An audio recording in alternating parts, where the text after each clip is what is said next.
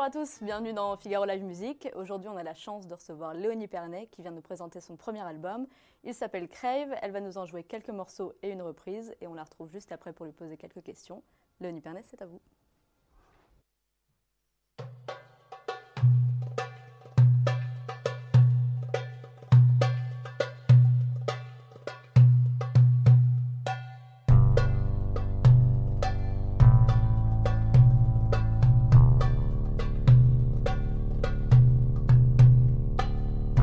من كتر حلاوة الأيام ونعيمي سعدي بلالي مش بحسب فات منهم كام ولا بقدر أفكر غير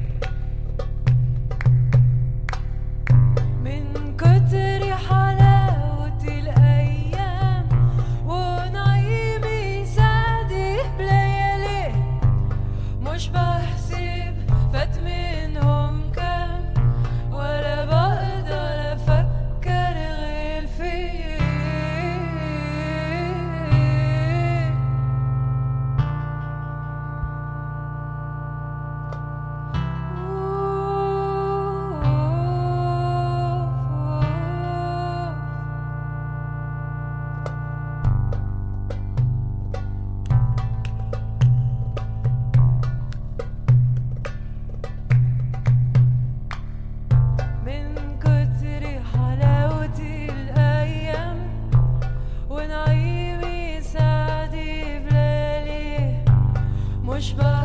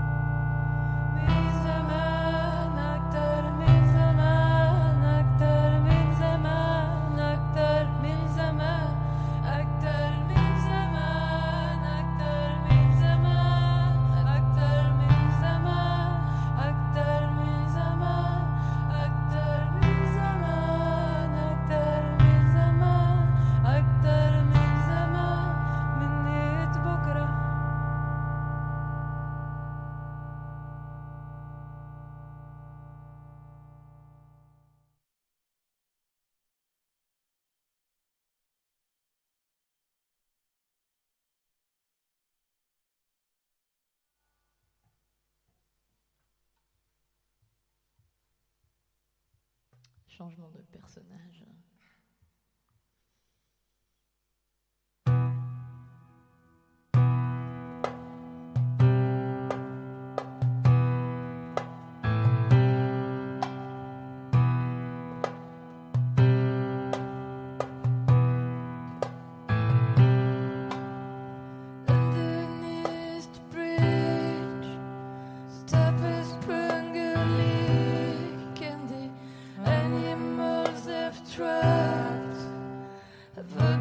come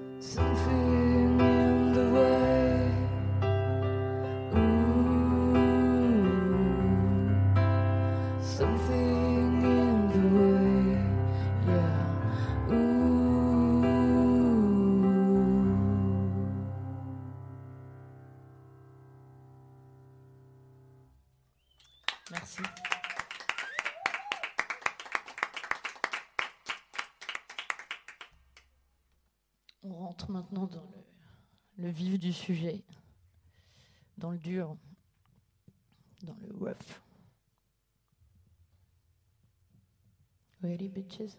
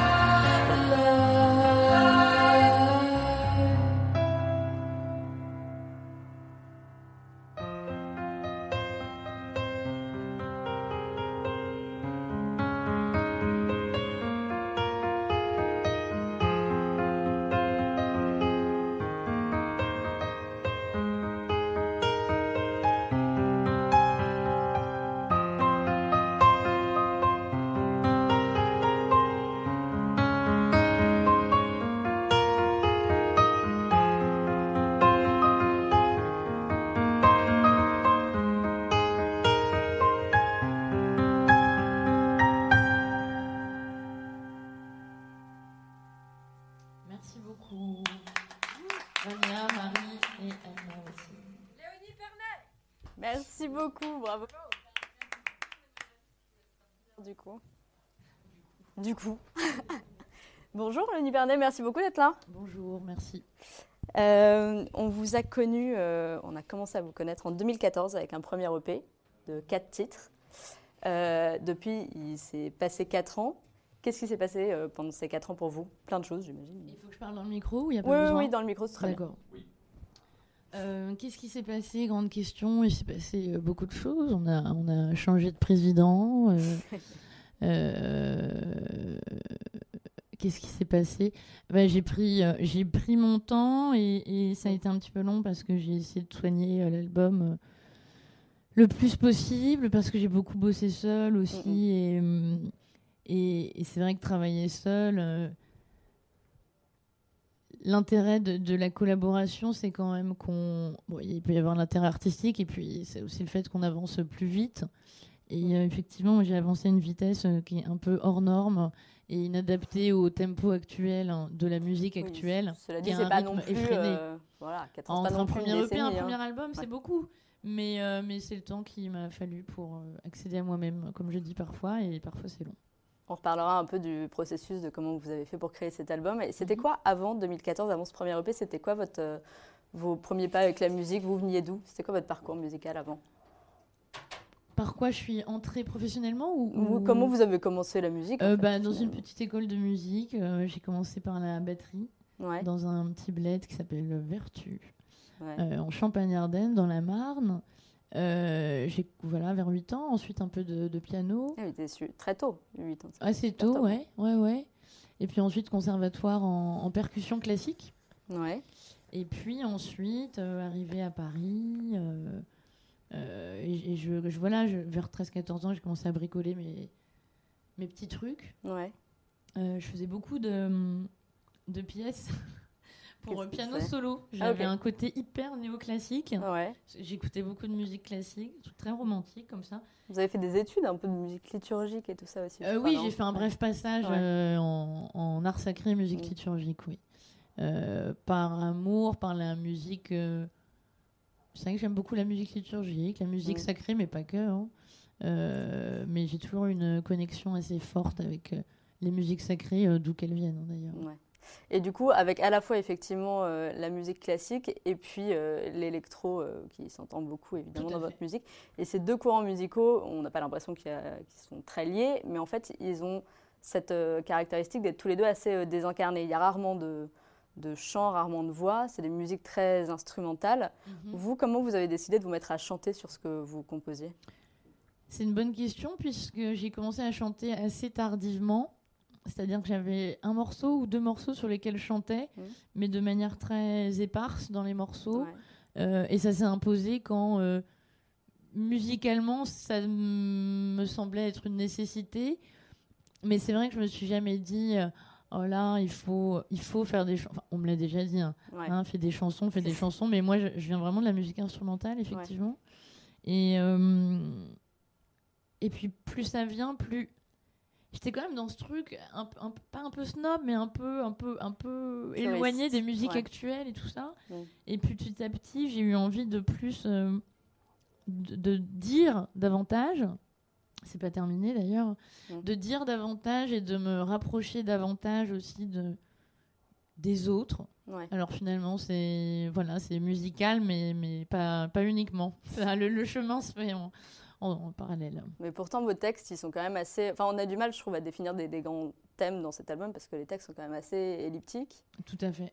Très, euh, voilà. Et ils sont en anglais aussi. Alors, ouais, évidemment, on peut comprendre l'anglais, mais pourquoi est-ce que vous vous vous êtes euh, mis à écrire en anglais? C'était naturellement C'est une barrière qui permet de dire plus de choses Absolument, absolument. euh, par, par souci musical, D'oreille ouais, d'oreille bien ouais. sûr. Euh, mais bon, alors là, je, fais, euh, je défends l'album qui vient de sortir, Crève, mais euh, il y a deux morceaux en français sur l'album. Oui, mais ils ne sont pas écrits par vous. Alors, absolument. revenir, ouais. Et, et donc, pour moi, c'était une porte d'entrée pour euh, mon ami Anna Varir, pour prendre le français en bouche, une, une phase d'adaptation, vous voyez, pour prendre le français en bouche sans moi l'écrire tout de suite. Et c'est vrai que là, sur la, la suite que je, je commence doucement à travailler, j'écris plus et enfin j'écris plus en français. Et comment est-ce que du coup vous avez sélectionné ces deux textes? Il y a un poème Mm. euh, qui date du XVIe siècle, je crois, Ouais, qui est magnifique. qui est très très joli. Ouais. Et puis il y a une autre chanson, c'est complètement différent, qui est une chanson interprétée par Jeanne Moreau, qui a été écrite par, par Marguerite Duras. Tout à fait. Ça s'appelle India Song. absolument. Comment vous avez choisi ces deux, ces deux textes? Je change de dispositif. Euh, alors, le premier, celui de François de Malherbe, Ouais. euh, je suis tombée dessus quand j'étais adolescente. Il m'avait percuté.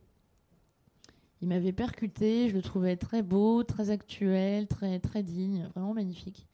Euh, puisque c'est donc. euh, il s'appelle Consolation pour la mort de la fille de Monsieur Duperrier. Et ce que j'aime beaucoup dans ce texte, c'est non pas seulement qu'il parle du décès de cette jeune fille, c'est qu'il s'adresse donc à son père avec une telle tendresse et un tel amour. Je trouve ça très doux aussi, Mm.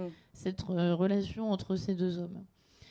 Euh, et je l'ai toujours imaginé en musique, toujours, toujours. Et euh, j'ai commencé à le faire, euh, euh, oui, peut-être 8 ans après ou 10 ans, oui, 10 ans après avoir décou- découvert ce texte. il a toujours été là, il a toujours été avec moi, il faisait partie de, de moi. Et pour India, donc ça c'est pour Rose, et pour India Song, euh, euh, j'ai découvert cette chanson assez tard en fait. Et, j'ai pris une petite claque, j'ai trouvé ça magnifique, et j'ai eu envie de le reprendre euh, parce que parce que j'en avais envie et parce que aussi ça me faisait j'avais passé tellement de temps sur la composition de tous les morceaux de l'album je me disais que ça serait un Ouais. peu rafraîchissant pour euh, pour moi pour tout le monde et puis l'album est assez deep quand même assez Ouais. euh, on l'écoute pas forcément pour euh, voilà pour le nouvel an ou pour le décompte par exemple Ça dépend de son Euh, nouvel an. ça dépend de son nouvel an. S'il est seul au bord de la mer, ça, Ça peut, peut le faire. ça peut le faire. Donc, donc voilà. Et du coup, en fait, vous choisissez de commencer à vous familiariser avec le français en... par Marguerite Duras et par un poème euh, hyper. Enfin, vous vous facilitez pas la tâche, forcément, quoi. Vous tapez Euh, un peu haut, quoi. Oui, mais c'est parce que. Alors attention, l'idée que j'ai, j'ai aussi jamais écrit en français parce que j'ai quand même une haute idée euh, de la langue Ouais. et de l'écriture, euh, que j'ai un rapport assez. j'ai une vraie relation aussi avec l'écriture et que là, cet album sorti, là, je, voilà, je peux commencer maintenant à, à lier musique et euh, texte en français. Mm. Mais, euh, mais je vais les chiader, les textes. Enfin, je veux dire, euh, c'est tellement important. Euh, et j'en étais pas là. J'en ai- c'était pas ça que je cherchais aussi, par ailleurs, sur cet album. Ouais. Ouais. Mais, alors mais- là, du coup, ça va vous prendre.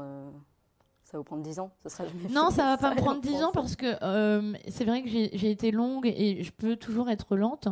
Euh, Non, non, mais moi, je- après, euh, c'est pas du tout, euh, une... c'est pas une critique, au contraire. Vous avez pris vachement le temps de le peaufiner cet album. J'ai lu quelque part qu'il y a un titre qui s'appelle African Melancholia. Ouais. J'ai lu quelque part que vous aviez fait 22 versions de ce Ah titre. c'est le cas de presque. C'est peut-être celui qu'on a le plus, mais euh, oui, oui. C'est ben, 22 versions différentes, je veux Ouais. dire, avec des structures différentes et tout ça.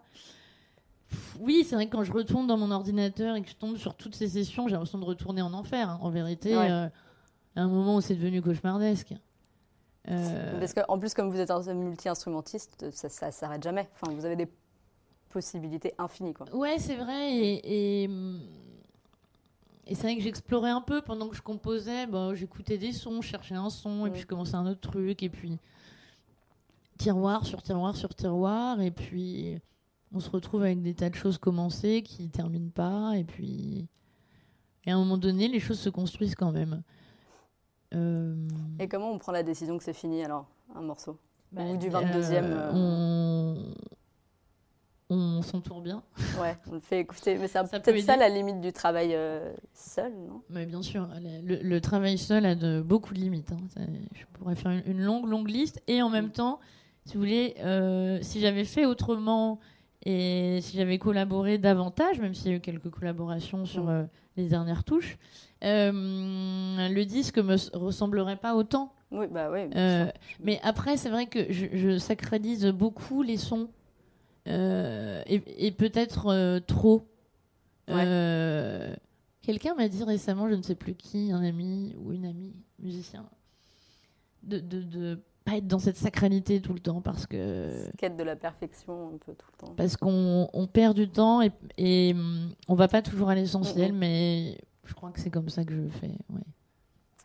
Bon, et ben vous allez faire euh, pas mal de concerts dans toute la France là. Il y a le 25 janvier à Paris à la Gaîté Lyrique. Ouais, tout à fait. Et après, il y a plein d'autres dates qu'on pourra retrouver sur votre site. Il faut aller vous voir en live. Moi, je, je vous ai vu, mais il y a 4-5 ans déjà. Et c'est vraiment, vraiment chouette. Et donc voilà, donc on va y aller. Merci beaucoup d'être venu, Léonie Pernet. Bah, merci beaucoup. à très bientôt. À bientôt. Au revoir.